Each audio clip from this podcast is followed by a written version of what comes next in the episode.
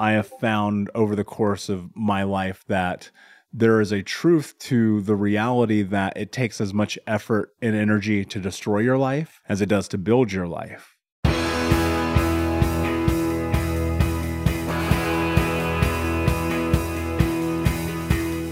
Welcome to The One You Feed.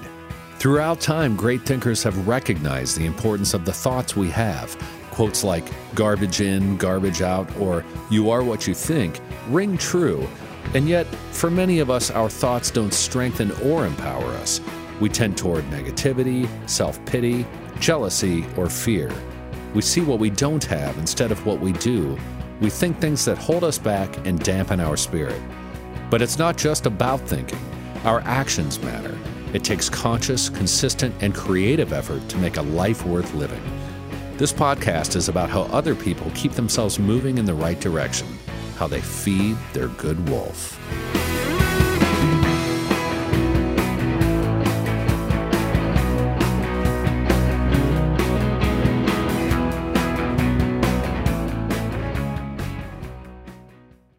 Experts claim there is nothing tougher than a diamond. But at Diamonds Direct, we beg to differ. Have you ever met a mother? Strong, radiant, timeless. This Mother's Day, give her the gift that meets her match. With diamond jewelry starting at $200, plus Diamonds Direct's exceptional quality and unbeatable everyday price, you're sure to give her a gift that wows this generation and the next to come. Experience the thrill of jewelry shopping done right at Diamonds Direct. Diamonds Direct. Your love, our passion. Thanks for joining us. Our guest on this episode is Michael Unbroken. He's the host of the Think Unbroken podcast, and he's also an entrepreneur, best-selling author, speaker, coach, and advocate for survivors of child abuse. Today, Michael and Eric discuss his book, Think Unbroken: Understanding and Overcoming Childhood Trauma. Hi, Michael. Welcome to the show. Eric, it is my pleasure, my friend. I'm very excited to be here with you, man. Yeah, I'm excited to talk with you. We're going to talk about your book, Think Unbroken: Understanding and Overcoming Childhood Trauma. But before we get to that, we'll start like we always do with the parable. In the parable, there's a grandparent talking with their grandchild, and they say, in life, there are two wolves inside of us that are always at battle. One is a good wolf, which represents things like kindness and bravery and love. And the other is a bad wolf, which represents things like greed and hatred and fear. And the grandchild stops and thinks about it for a second and looks up at the grandparent and says, well, which one wins? And the grandparent says, the one you feed. So I'd like to start off by asking you, what does that parable mean to you in your life and in the work that you do? Yeah, I mean, it's so spot on. I believe that inherently we all have the ability to create the life that we want to have. And I have found over the course of my life that there is a truth to the reality that it takes as much effort and energy to destroy your life as it does to build your life. And in that, I mean, it's so much about which wolf are you feeding? And for many of us, we don't know which one to feed because we don't have clarity, or worse, like in my case, you're set up for failure. And so you find yourself in this position of just being like, is this who I am? Is this what I'm supposed to be doing? And you kind of get lost in that. I know when you can get to this place in your life where you make declarations about who you are, you'll find that you are choosing which wolf that you feed.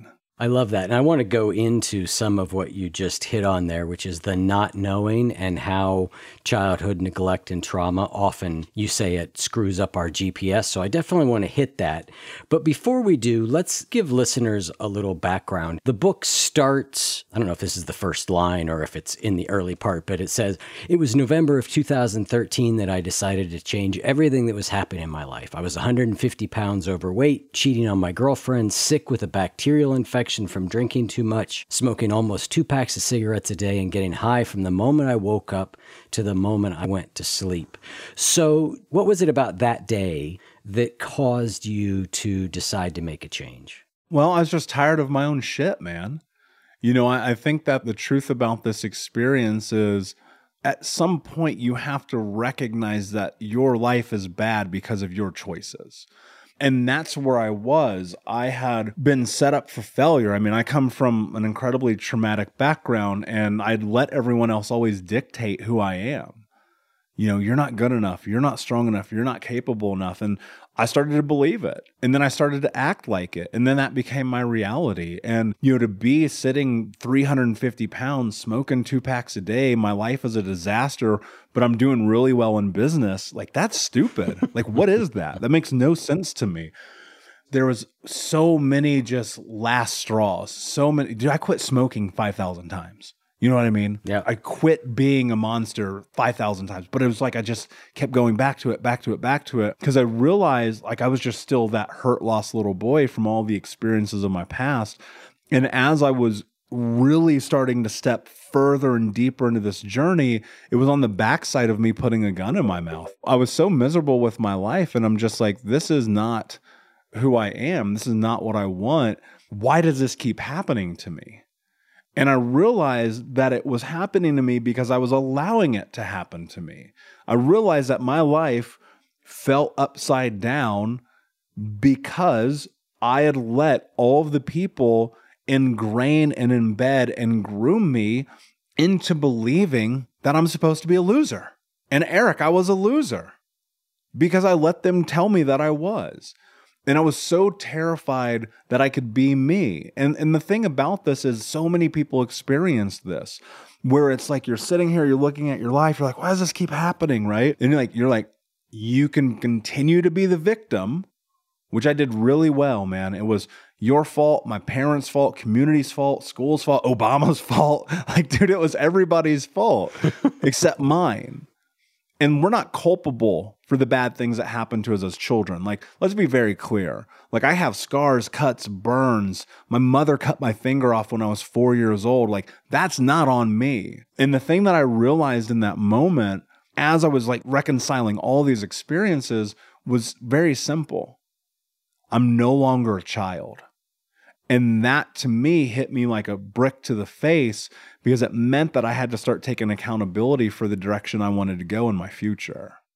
And what you're talking about is a really difficult and conversation to have, and it needs a certain degree of nuance, because what you're saying very unequivocally, it is not my fault for the damage that was done to me. It is not my fault for the patterns that may have kicked off, but it is my responsibility at this point to change it. I'm the only one. You make that point often in the book, like nobody is coming to save you. Yeah, there's no Disney moment. Like whatever it is that you think's about to happen where somebody's going to ride in on the white horse, like that ain't going down. It just isn't. And I wish it was, man. Like, honestly, I swear to God, like, I wish that life was so much easier for people. I wish that the suffering would go away. I wish that, you know, that thing that you needed when you were a kid was given to you. Because then you wouldn't have to be listening to this right now. And I would be obsolete and I would be doing literally anything else with my life. But that's not the cards that were dealt. That's not what we were given. That's not the reality of the world. And so you have to be willing to understand that everything that you do from this point forward is on you. And that's a hard pill to swallow, because that means you have to take responsibility, radical responsibility for who you are. You have to own your mistakes, but also you have to own your amazing accomplishments and victories. You have to take your flowers, you know, and that's one of the things I think people struggle with so much, is because we're always told to be small, be quiet, you know, walk on the right side of the hall, raise your hand to go to the bathroom. And I'm like, that's nonsense. Be big, be loud, be you, own your space. Don't apologize for being you ever. And that's one of the things I think that comes along with this healing journey is confidence. And ultimately, the only way you're going to build confidence is you're going to have to repeatedly do incredibly difficult things ad nauseum. And eventually on a long enough timeline, you'll look at your life and it'll be different. I don't want to spend a lot of time on it here, but let's spend, I don't know, 1 minute on your trauma background. I mean, you mentioned some of it. Your mom cut off your finger. We could stop right there. That would be sufficient. Yeah. But there's more to it than that. Kind of give us a quick run through of it, just so listeners have a sense of kind of where you're coming from. Yeah, man. So mom was a drug addict and alcoholic, cut my finger off when I was 4. My stepfather, super abusive, the kind of guy you praise, never your stepfather, put me in the hospital multiple times, never met my real father. I was like, oh, he must be out saving the world. No, that fool just did not come. You know, and I was homeless as a kid. I lived with 30 different families between like 8 to 12 years old, getting bounced around place to place to place. My grandmother adopted me when I was 12. And I'm biracial, black and white, and my grandma's an old racist white lady from a town in Tennessee you never heard of. And so insert identity crisis. I got high for the first time when I was 12, drunk at 13, expelled from school at 15, must have been in 100 fights, stole 100 cars, got shot at by the cops, watched my 3 childhood best friends get murdered. I mean, we can keep going. Yeah, we got sexual abuse in there. Let's not forget that. Well, there's that. There was a religious abuse growing up in the Mormon church. There was, dude, there's this thing called the ACE survey, yep. ACE study, and it's a great marker for long-term health ramifications. And, you know, I answered yes to all 10 of those questions. Like, look, it's not a competition. I want to be very clear about this. Right. I have the worst childhood of anyone I've ever met. And I've met some people who had some dark shit happen to them. But it's like, you know what? That's what I was dealt, man. Those were the cards. And I can't change it. I can't change the abuse, the homelessness, the evictions, the sexual abuse, the religious abuse. I can't change any of it. Right? It all shapes and forms who you are. And let me assure you, man, I've had to spend a lot of money and a lot of hours to be able to even be functional to where I am now. And I look at my life and I go, but I'm still not even close to where I'm going. And I think that's the thing. I decided, I made a decision. I'm not going to be a damn victim anymore. And you've got to be willing to rise. You know, I wrote in the first book, I said, you know, my life was like standing inside of a house that I had set on fire.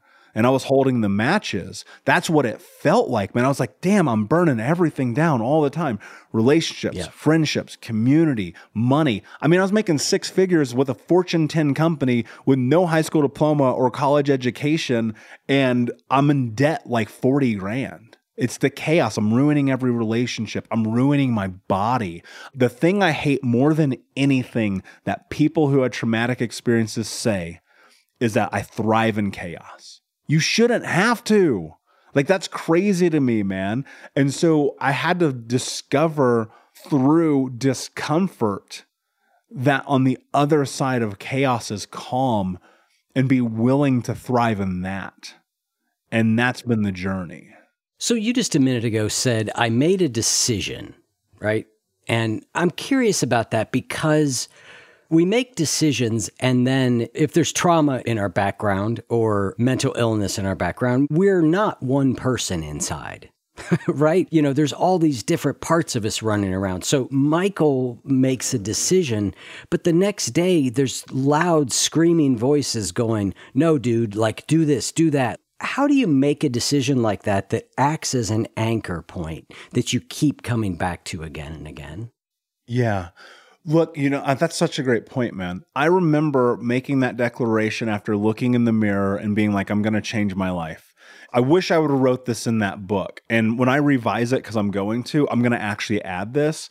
The next 3 years were so incredibly difficult. Yeah. Dude, it was like 1 step forward, 8 million steps back. I would be like, oh man, I finally did something right today. And then I'd go burn it down. I finally went to the gym today, and then I smoked a cigarette. Like, it was just 3 years of constant and like pushing, like crawling. Like yeah. I think about being in a pit and like you're crawling up this wall and you make it to the top, you put your hand on there and then you fall back down. You got to do it over and over again.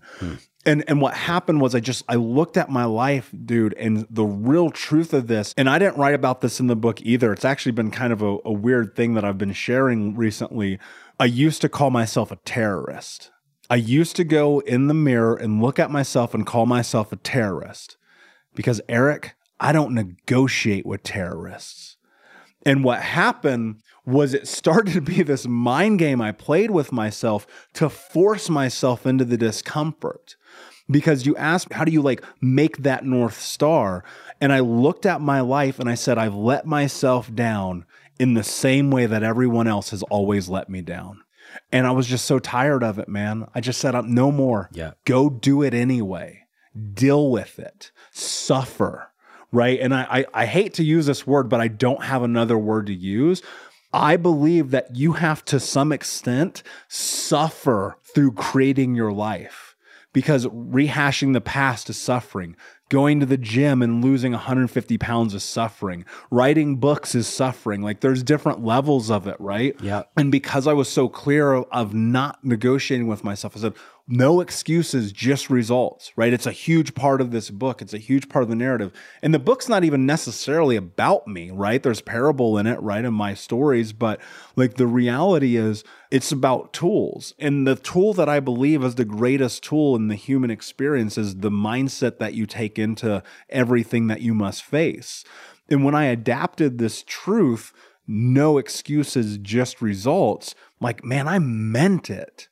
I meant it, because I knew that if I didn't force myself, literally force myself into what's next, I would never be here talking to you. Yeah. And that forcing, that process is about understanding what you're capable of doing. Because one of the things that I do believe people do not understand about trauma, dude, it's not the finger, right? It's not that. It's not the cuts. It's not the burns.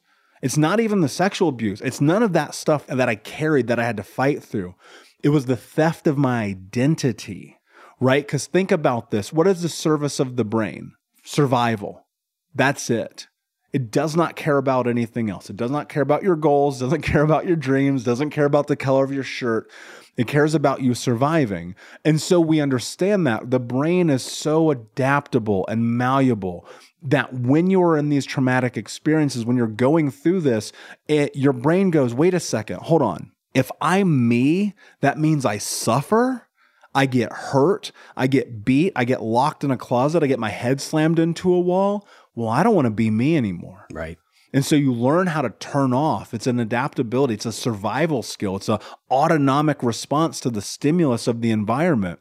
And so the worst part about this is it serves you for a period.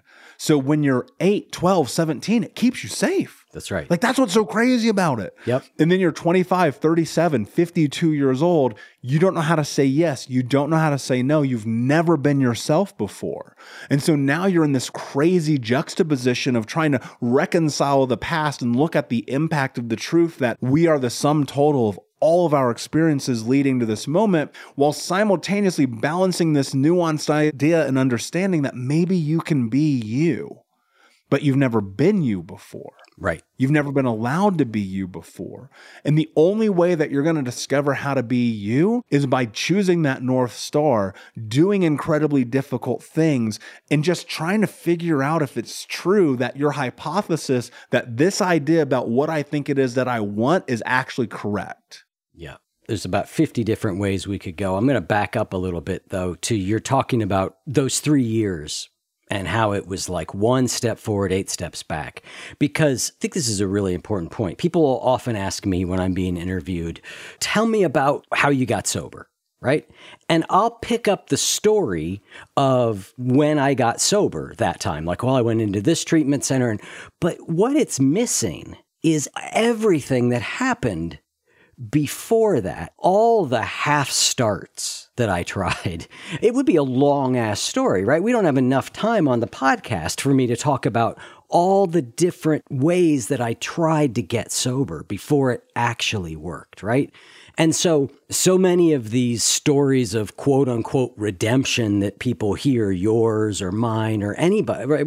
Lots of people have them. They're not that special, but they're these tidy little narratives that miss just how brutally difficult this process can be. And I think it's critical to talk about, because people who are in the middle of them, who are in the middle of their story right now, are going, this is brutally awful, and I must be doing something wrong. And I'm like, no, you're not. You're not. This is hard. Dude, I'm a decade in, and I'm still in the middle of this. Right. Yeah. You know what I mean? It's, yep. It's kind of like always being in recovery. Like, you're always like, I'm just trying day in, day out. But like, I had been going to therapy. Like, I'd been going to therapy for years. I've been going to therapy since I was 7 years old. But I learned how to not tell the truth to therapists because I thought it was safe. And then they'd go tell my parents what I said. And so you learn to turn that on. I'm like, all right, cool. I'm just going to go pay this fool hundreds of dollars a week and I'm going to lie to him For what? It's so funny. It reminds me of, I was always stealing from the time I was, you know, I was just a kleptomaniac from early on. I remember getting arrested one time and being sent to therapy. And I remember the therapist coming out and telling my parents, like, he seems like a really well-adjusted young man. I can only imagine the snow job I gave that woman. I can't fully remember, but I surely didn't open the doors to my inner chaos. Yeah. I became a masterful liar, man. I will argue today, this is why, like, I think values are so important. My number one value is honesty, because I became a masterful liar. I watched my mother and my stepfather manipulate everything and everyone. Anyway, that's another tangent, because I want to answer your question, because I know how important it is. I would be in these situations that I said I'd never put myself in again. The random hookups on the internet, drunk in the bar at 11 o'clock at night on a Tuesday. There I am again at the damn gas station buying a pack of cigarettes. Yeah. Man, I said I wasn't going to do this anymore. This is the thing that I think is so important that I hope people will take away, is that I noticed that the more work I did, the more effort I put in, the more therapy, the more personal development, the more, they weren't really called podcasts then, but the more of those I would consume, the further distance in time between those actions. And that's the thing that I think people need to hold on to if you're in the middle of this. Because if you haven't stepped into that vice in 6 weeks, that's fucking awesome. Yeah. I'll give you context. I'd get off of work and I'd drive to the gym every day for years. I did this literally for years. You talk about like chaos. And in the gym parking lot was a bar and a McDonald's. Like, talk about perfect place to put a freaking McDonald's right next to the gym. And they're going to sue me. It's like the good wolf, bad wolf in a parking lot, right? Like, it's 100%. Here's what I would do every day for years, Eric. Bags packed. It's in the passenger seat. I'd get in the parking lot. I'd look at that gym. I'd smoke a cigarette.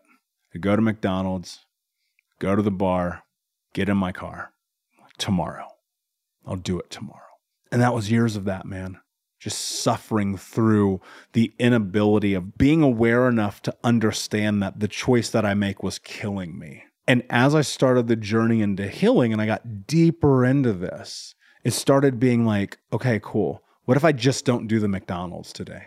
I'll go to the gym and then I'll get a drink, right? And then what if it was, I won't go to the bar, but instead I'll go to the gym, I'll get McDonald's, I'll do the salad, right, this time on my way home.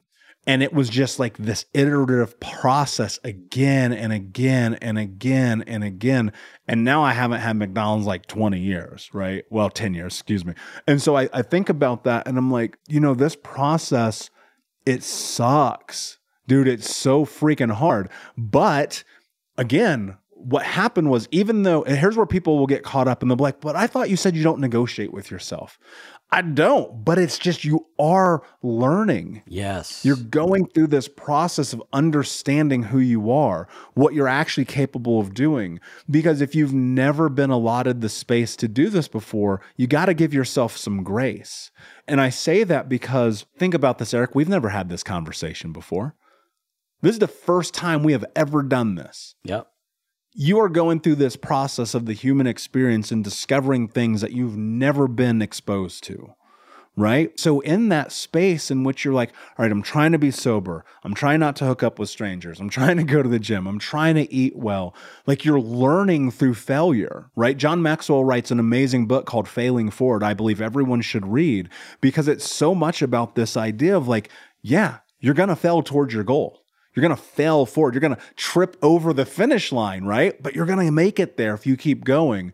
And then now I look at my life and I go, I don't get drunk. I don't eat fast food. I'm 150 pounds lighter. I don't smoke cigarettes. I don't get high when I wake up. You know, it's not that I don't still have my moments, because dude, sometimes a movie will come on, they're like smoking a cigarette. I'm like, damn, I want a cigarette right now. And I go, no, you can't have one, dummy. It's not allowed. And so it's that thing where the triggers are always going to be there. But if you adapt these tools and you bring them into your life when you have them, whether it's, you know, you have a sponsor or you have a coach or you have that meditation or that journal, you go to that thing instead of the vice. And in a long enough timeline, you'll find that 6 weeks turns into 6 months, into 6 years, into the rest of your life. And it's just simply this process of just keep going forward. Don't stop. Because you screwed up does not mean you erased all of the effort. You don't rewind time. Time's gone forever. I'll tell you something really interesting. If people understand what I'm about to say, it'll change things for them. When I go to restaurants and I put my name on the list and it says time, I write now, because the time is now.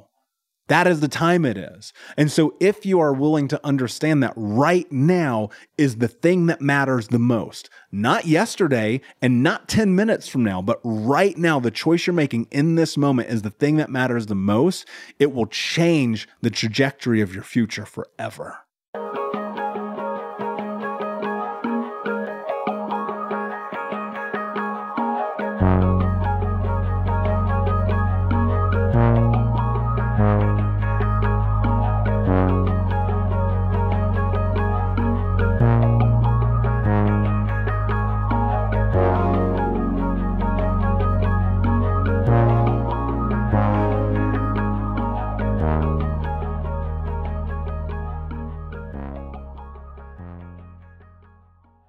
The Therapy for Black Girls podcast is an NAACP and Webby award-winning podcast dedicated to all things mental health, personal development, and all of the small decisions we can make to become the best possible versions of ourselves. Here, we have the conversations that help Black women decipher how their past inform who they are today and use that information to decide who they want to be moving forward. We chat about things like how to establish routines that center self-care, what burnout looks and feels like, and defining what aspects of our lives are making us happy and what parts are holding us back. I'm your host, Dr. Joy Harden Bradford, a licensed psychologist in Atlanta, Georgia, and I can't wait for you to join the conversation every Wednesday.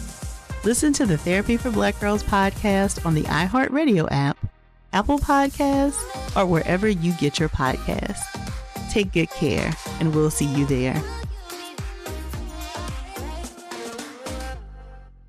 Jon Stewart is back in the host chair at The Daily Show, which means he's also back in our ears on The Daily Show Ears Edition podcast. The Daily Show podcast has everything you need to stay on top of today's news and pop culture. You get hilarious satirical takes on entertainment, politics, sports, and more from Jon and the team of correspondents and contributors. The podcast also has content you can't get anywhere else, like extended interviews and a roundup of the weekly headlines.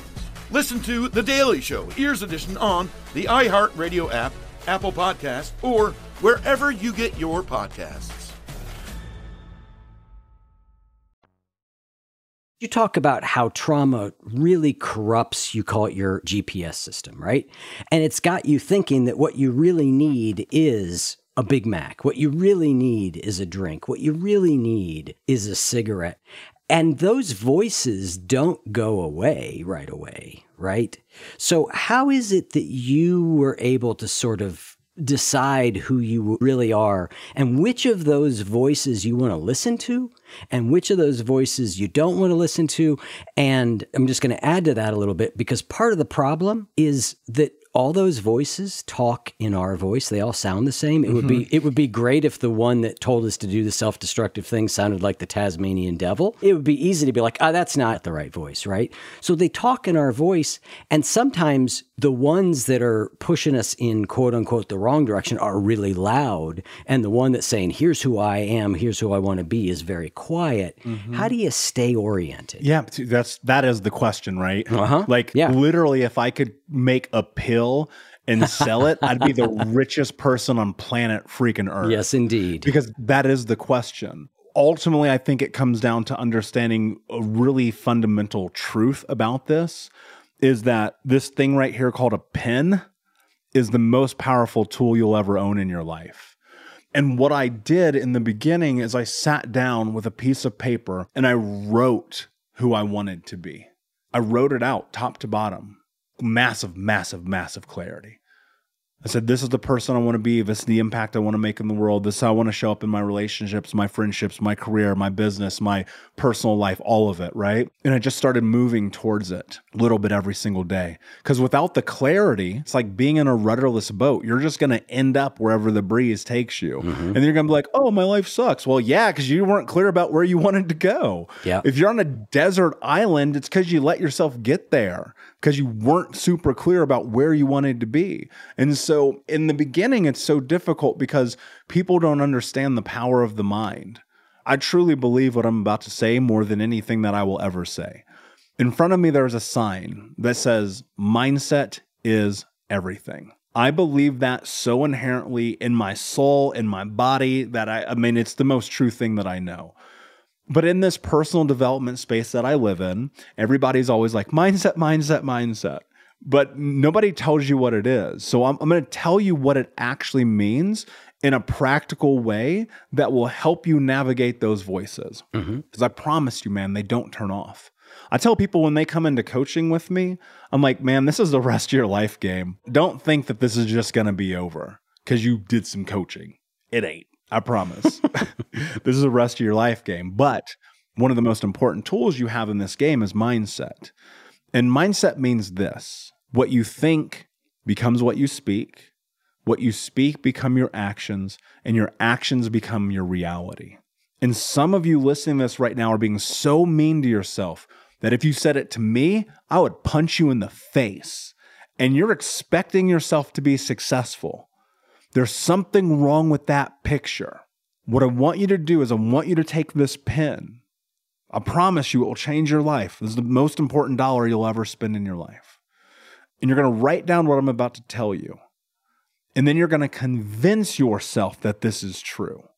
I am the kind of person who is kind to myself. I am the kind of person who is kind to myself. I know what you're thinking, Michael, you're 6'4", covered in tattoos, gold nose ring. What do you know about kindness? Everything. Because here's the truth about it. If it is true, which I believe it is, that what we think becomes what we speak and that becomes our action and our reality, then if we're operating through a scope of kindness, when we are faced with making the difficult decisions and hearing those voices battle back and forth, you have a mechanism for deciding which one is louder. Because you'll ask yourself, when you're in challenge, when you're in struggle, when you have to do the difficult thing, what would a kind person do right now? How would a kind person show up? What would kindness look like? How do you deploy kindness in this moment? And then because you're thinking that, you will act that. And because you act that, that will become your reality. Because Eric, dude, I don't know about you, but the voice that says you're a loser, you're not good enough, you're not strong enough, you're not capable enough, you're fake, like that voice never fucking turns off. But I don't listen to that voice because I operate through kindness, because I have clarity about who I am and my goals and my mission. And when you start to add on other layers of this, because dude, it's like putting together a cake. You got to throw all the ingredients in, right? And when you add on the layer of like your values, my values are honesty, kindness, leadership, self-actualization, and no excuses. Those values become a funnel for the decision-making that I'm making every single day. Great example. You invite me to come on the show. I listen to the show. I go, I'm not in alignment with the show. It's not going to move me towards my goal. I don't do the show. Or it does, so I am, so I'm here. But I have to filter it through my value system first, because if I don't, then I don't have clarity about whether or not it's moving me forward. Dude, this applies to dating, to the food you eat, to the things you consume and watch on television, to the internet, to your phone, to your body, everything. Because when you start operating and understanding that mindset is everything, it changes when you are in that moment of those voices going to war, because I don't know that I've ever had a moment where they haven't been there. And it's just like, one's going to be louder because I'm choosing to make it louder by executing against the tools that I have that I know work in this process. Yep. Yep. So you're saying basically you get clear on your values or some orienting ideas. I'm going to be kind to myself.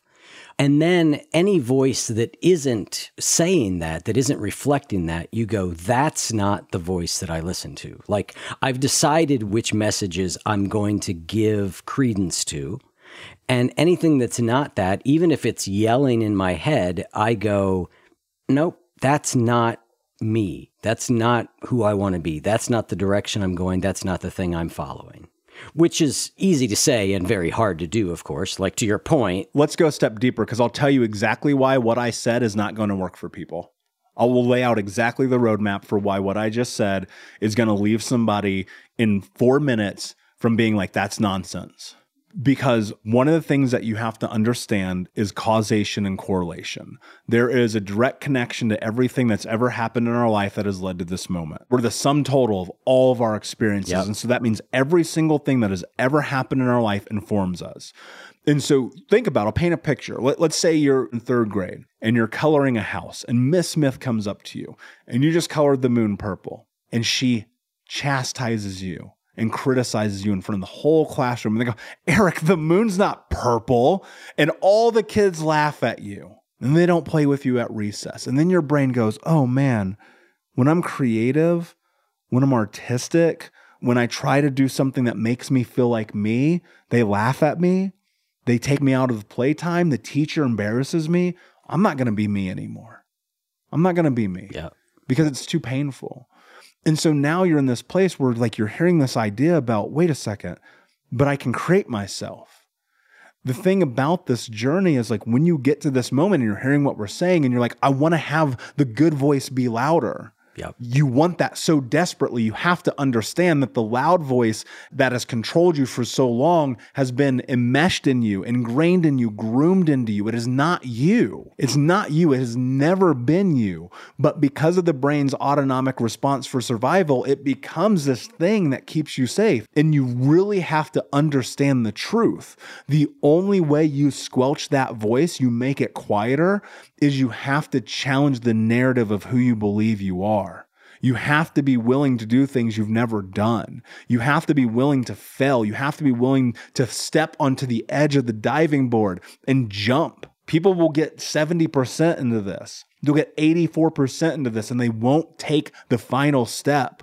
And this means really innately is when you have these moments and these thoughts and the silence, right? Especially at bedtime, getting ready to go to bed, it's silent. Your brain won't turn off. It's like, do that thing. You just keep hearing it. Do that thing. Do that thing. And you're like, no, I'm scared. Yes, of course you are. You've been told to be scared of being you. You've been told to be scared of quitting the job, leaving the unfulfilling relationship, starting the business, doing the pot. You've been told to be terrified of it. But the only way you make the voice about who you are bigger is by feeding the wolf. Right? Going back to where we started this, feed it, be willing to step into the unknown because you choose to. I think one of the greatest aspects of healing, and I think if people really understand what I'm about to say, it will be impactful. I only do what I want to do, and I never do what I don't want to do. Like if you called me and you're like, hey, Michael, do you want to go to this country concert? I'd be like, no, absolutely not. I hate country music. No way, dude. 15 years ago, I'd have been the first one to say yes because I wanted to feel like you made me feel good about myself. I needed that from other people. I needed other people. I needed to bend who I am, to have community, to have brotherhood, to have companionship. And you know what I got out of that? A lot of drunken nights, a lot of hookups, a lot of bragging to my bros, a lot of bullshit. And as I changed, Jay-Z has my favorite quote of all time. It goes, people around you saying that you changed. Well, I didn't do all this work to stay the same. Who do you want to be? Who do you want to be? Because without putting in massive action, that voice that you want so desperately to be the voice that is predominant will never be heard.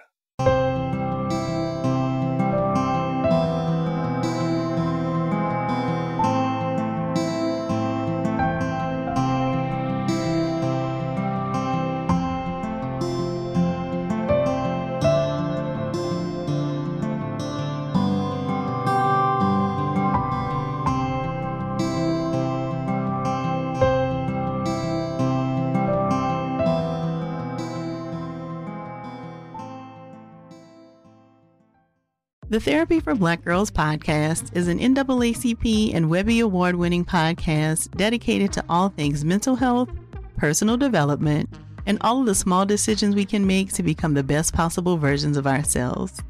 Here, we have the conversations that help Black women decipher how their past inform who they are today and use that information to decide who they want to be moving forward. We chat about things like how to establish routines that center self-care, what burnout looks and feels like, and defining what aspects of our lives are making us happy and what parts are holding us back. I'm your host, Dr. Joy Harden Bradford, a licensed psychologist in Atlanta, Georgia, and I can't wait for you to join the conversation every Wednesday. Listen to the Therapy for Black Girls podcast on the iHeartRadio app, Apple Podcasts, or wherever you get your podcasts. Take good care, and we'll see you there.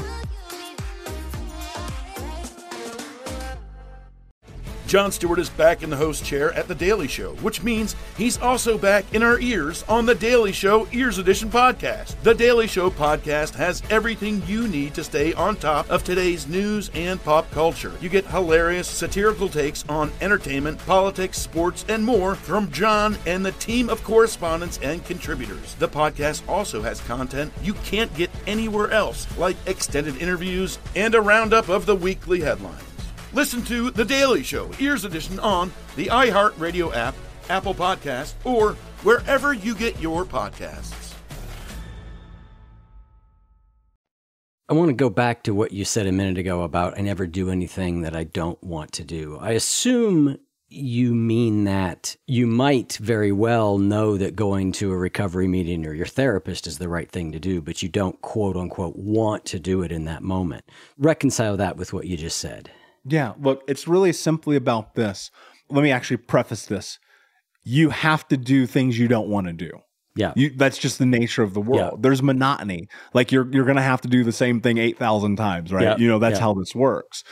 What I mean at a deeper level is the things that bend your identity are the things that you are not in alignment with, are the things that are against your values, your wants, your needs, your interests, your moral compass, right? It's going to the strip club or the bar when you're like, that's not who I am anymore. It's the smoking the joint in the morning when you're like, that's not who I am anymore. It's like those things. I don't do the things that I don't want to do because you peer pressure me, because I feel connection. One of the most interesting things that has happened over the course of the last decade is watching the people move away from me who have been in my life as I've changed, as I've grown, as I've said, I'm not going to go to the bar with you tonight, as I've said, I'm not going to go, do that thing that we used to do. And then, it's really funny because I'll pop on social on the occasion and they'll show up in a feed and they're doing the same thing we did 15 years ago. It ain't different. I'm like, I'm changing because I don't want to do that stuff anymore. Right? And that's what that means is you taking full ownership over who you are in all aspects. And I literally mean all aspects. I mean your career. I mean your relationship, the food you eat. Like if you're like, I hate coffee and you're going and drinking coffee because you want to fit in with somebody, you need to question and check yourself, right? And the things that I want to do, I want to be healthy. I want to eat well. I want to go to therapy. I want to have a coach. I want to invest in personal development. I want to have a business that changed the world. I want all these things. So I only do things that move me towards those goals. Anything else does not bring value to my life. I will say this, Eric, because I understand why you asked the question. You cannot do this without the massive clarity that we've been laying the track work for trying to figure out. You've got to be able to step into that because if not, again, you're just going to be on this rudderless boat, not going anywhere. Yeah. I love that. I don't do things that bend my identity. I think that's a great way of saying it because, you've got your own business. I've got my own business. There are lots of tasks within that I don't, there are times I'm like, I do not want to do this, right? But I know that it aligns with the direction I want to go, with the person I want to be. You, in the book, talk pretty eloquently about the fact that there was no sort of single modality that led you to change, right? You have done a lot of things, right? Run us through a list of some of the ways you've worked on healing. How much time do you have, man? Shit. Well, look, I'll go back to what are you willing to do to have the life that you want to have? No excuses, just results. Dude, that literally meant I'm going to do everything. I'm going to try it all because I don't know what works and I don't know what doesn't work because I haven't done it yet. And so it was therapy, group therapy, men's group trauma therapy, Gestalt therapy, CBT, EMDR, NLP, ABC, all the acronyms, dude. It was literally all those things. It was, I went to all the support groups, AA, NA, SA, just trying, filling, seeing, is this right? Is this wrong? Do I belong here? Do I not? It was getting a coach, going to personal development, investing in seminars, reading the books. Dude, I've read over 700 books in the last decade, right? It was going and listening to podcasts, getting certifications in trauma education. It was all of the things, man. It was body work, acupuncture, Reiki, you know, you name it. Like I did it all, man. I was like, something's going to work. Shit, I don't know what, but we're going to find out. And it was the willingness to dedicate myself to it. And it cost every penny I had. And it cost every second of time I had. And even at one point early on, I had to borrow money. I was like, dude, I need this therapy. I don't have any money. Somebody, I reached out, I asked for help because I was like, I got to do something here, man. I'm going to therapy 4 times a week. I'm going to groups on Wednesdays and Saturdays. I'm, you know, spending time on body work. I'm healing my body because I got so sick from all the drinking. Dude, I mean, I literally spent probably $250,000 and 100,000 hours on this. You know, because I looked at it, I go, what price are you willing to pay for your health? I don't care how much it costs, sign me up. And I found in that process, like some things worked really well and some things just, I just did not connect with remotely. Yeah. And I will never do again, right? But I wouldn't have known that had I not ventured into it. But I will say this, like honestly, and I mean this, I've thought about this a lot over the years. If I could go back in time, the first thing I would have done is I'd have hired a coach. Because the therapy, while is very, very important and should be a part of your journey, it wasn't getting me out of the habits. There was still no accountability. There still was no roadmap or game plan. And that's the thing that it would take me a few more years to discover. And that's ultimately what changed my life more than anything. You know, there's a symbiosis in it. Like, let's be clear about that. But where I believe that I really like leaps and bounds, like started really laddering in this was when I hired a coach and I got deep into personal development because I realized there's this interesting distinction. Therapy to me felt like making meaning of past experiences, of being able to understand, again, causation and correlation, to be able to have rhyme and reason, like, oh, I act like this because of that, and then putting it on a shelf. And then I realized like, oh, wait, therapy is not actually propelling me forward. It's really, really beneficial for this stuff over here, but it's not giving me what I need to go to over here. Yeah. And so that was a really, really powerful decision in my life when I got into coaching and in deeply, deeply ingrained into personal development. And look, I'm the guy who used to be like, Tony Robbins is full of shit, right? You know, all these personal development guys, they're morons. They don't know anything about life. And then you get in and you're like, wait a second, maybe they do. And that became really interesting when I switched to that type of investment. And it became super powerful for me. Like there is no question, like all of the modalities help. There's always a benefit to everything that you're willing to try. If for no other reason, then you'll learn something.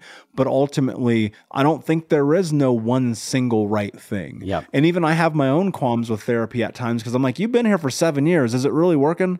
Right? Like I had those moments with myself. I'd sit in my therapist's office, same Wednesday, 5 o'clock, same part of town, same chair, same tea. And I'm like, why am I here, man? Like, what are we doing? Yep. This is nonsense, right? And it just took so much effort and energy to realize, like, man, you got to clear the slate. You got to wipe this thing clean so you can bring in all the new stuff. And so, you know, I always tell people, try it all. Yeah. I know it's not cheap. Borrow money. I don't care. People will take out debt for shoes, but not for therapy or a coach. I literally sold everything I owned. Like, how committed are you to have in your life? And you know, there you got $3,000 in your basement right now of bullcrap you don't need. Sell it. Go make your life better. Read a book.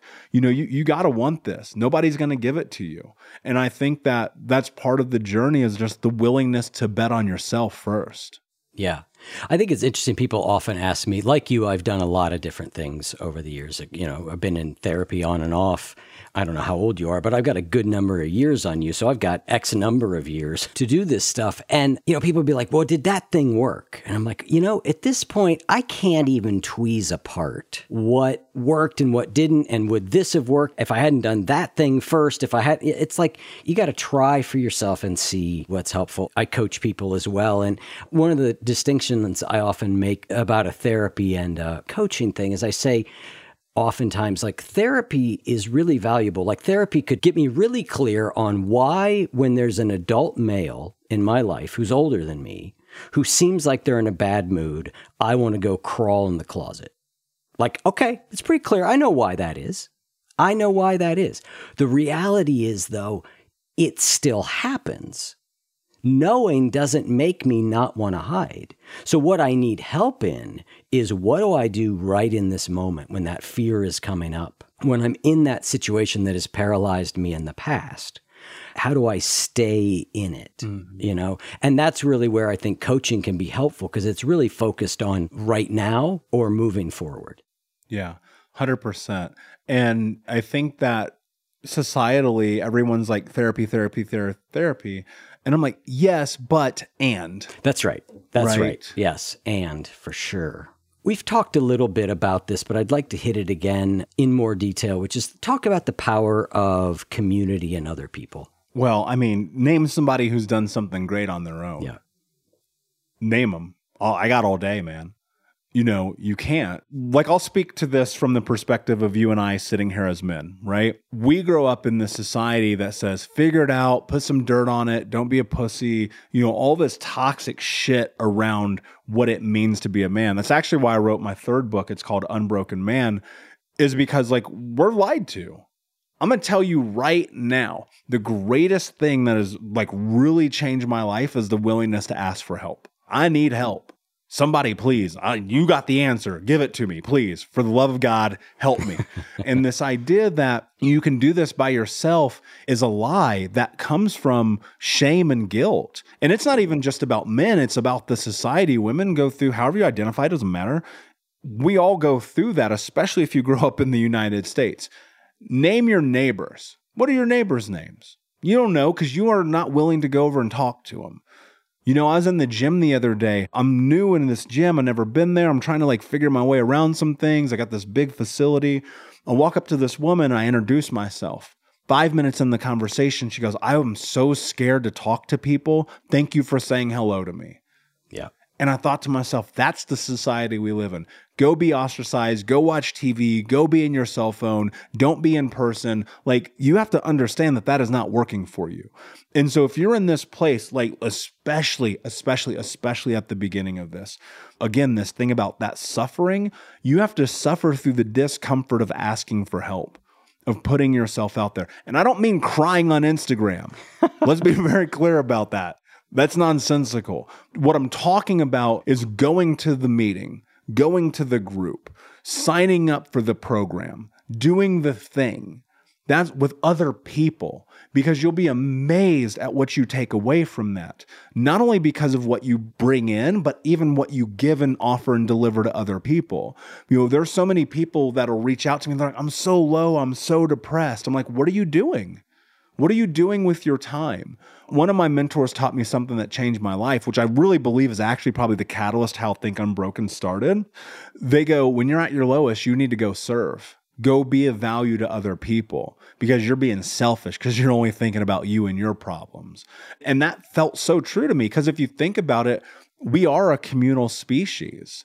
Everything about our experiences, really until the last 15 years, has been about community. Has been about going and being a part of something. And I think one of the most dangerous things that you can do is think that you're alone, because you're not. Yo, there's 8 billion people on planet Earth. I promise you are not the only one with that problem.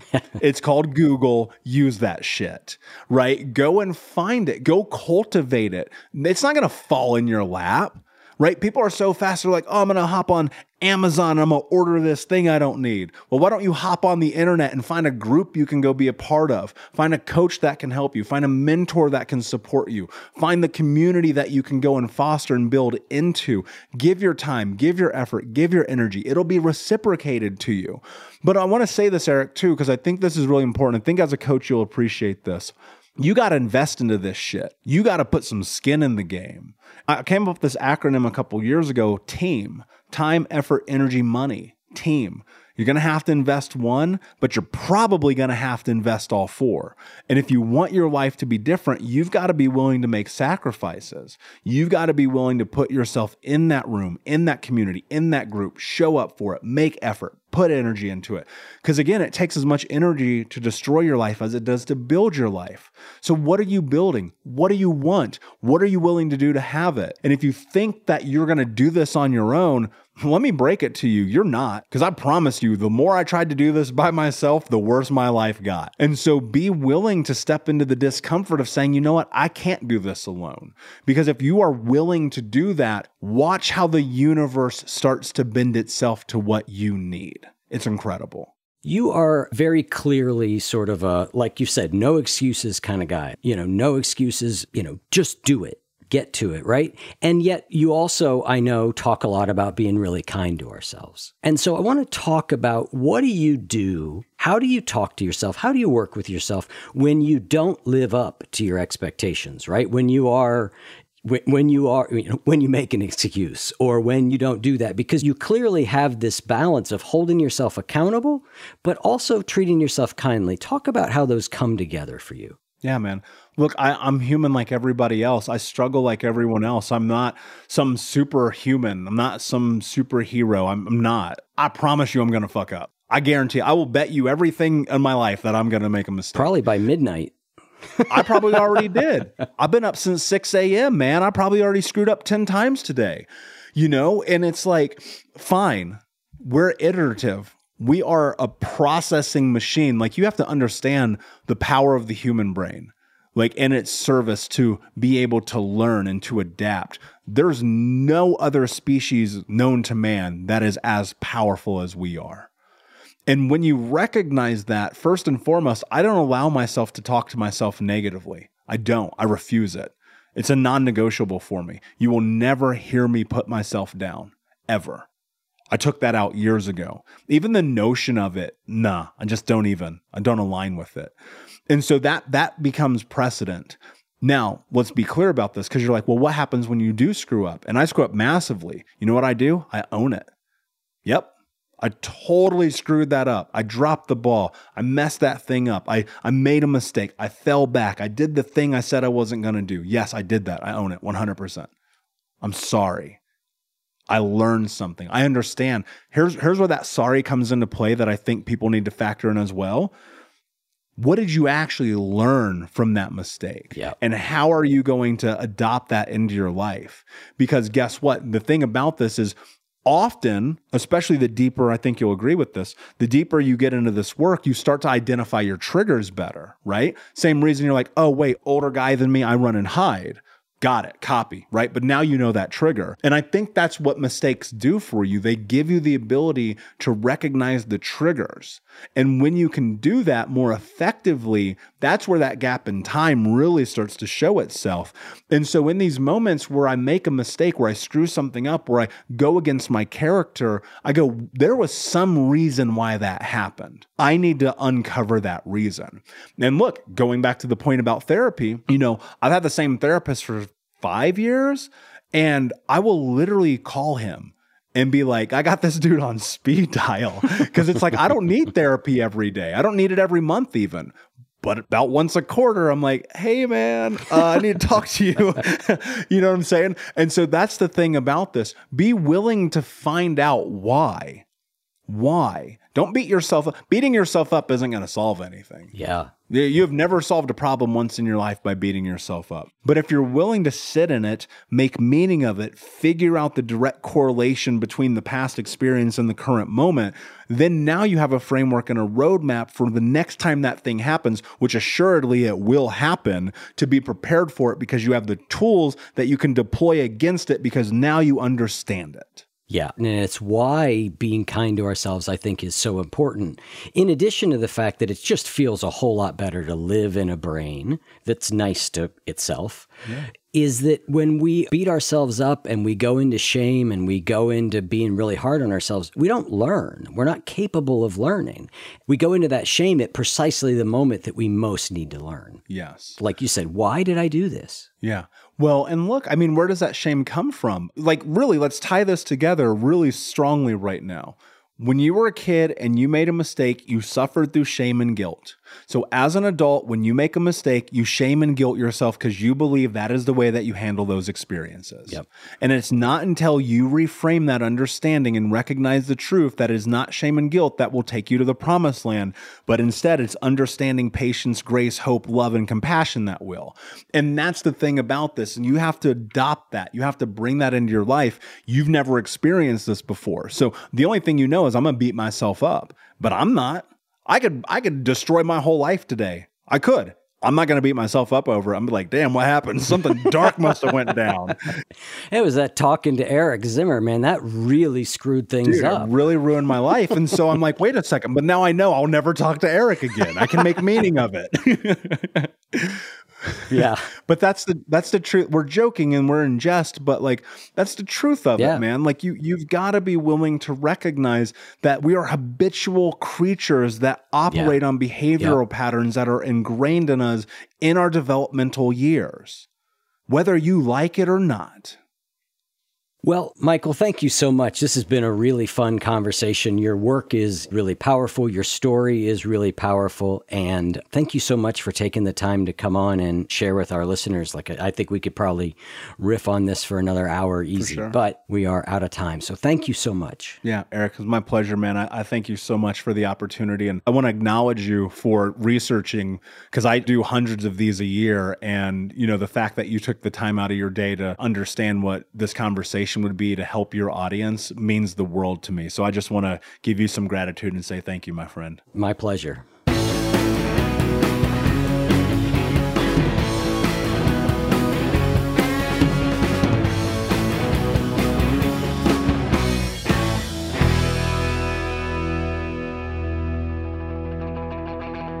If what you just heard was helpful to you, please consider making a monthly donation to support the One You Feed podcast. When you join our membership community with this monthly pledge, you get lots of exclusive members-only benefits.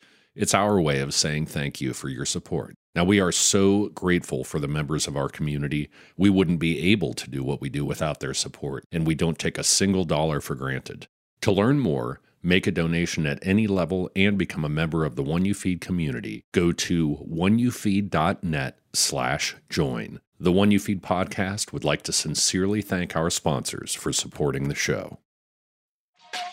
Hey, everybody. Welcome to Across Generations, where the voices of Black women unite. I'm your host, Tiffany Cross. Join me and be a part of sisterhood, friendship, wisdom, and laughter. We gather a seasoned elder, myself as the middle generation, and a vibrant young soul for engaging intergenerational conversations. Prepare to engage or hear perspectives that literally no one else has had. Listen to Across Generations podcast on the iHeartRadio app, Apple Podcasts, or wherever you get your podcasts.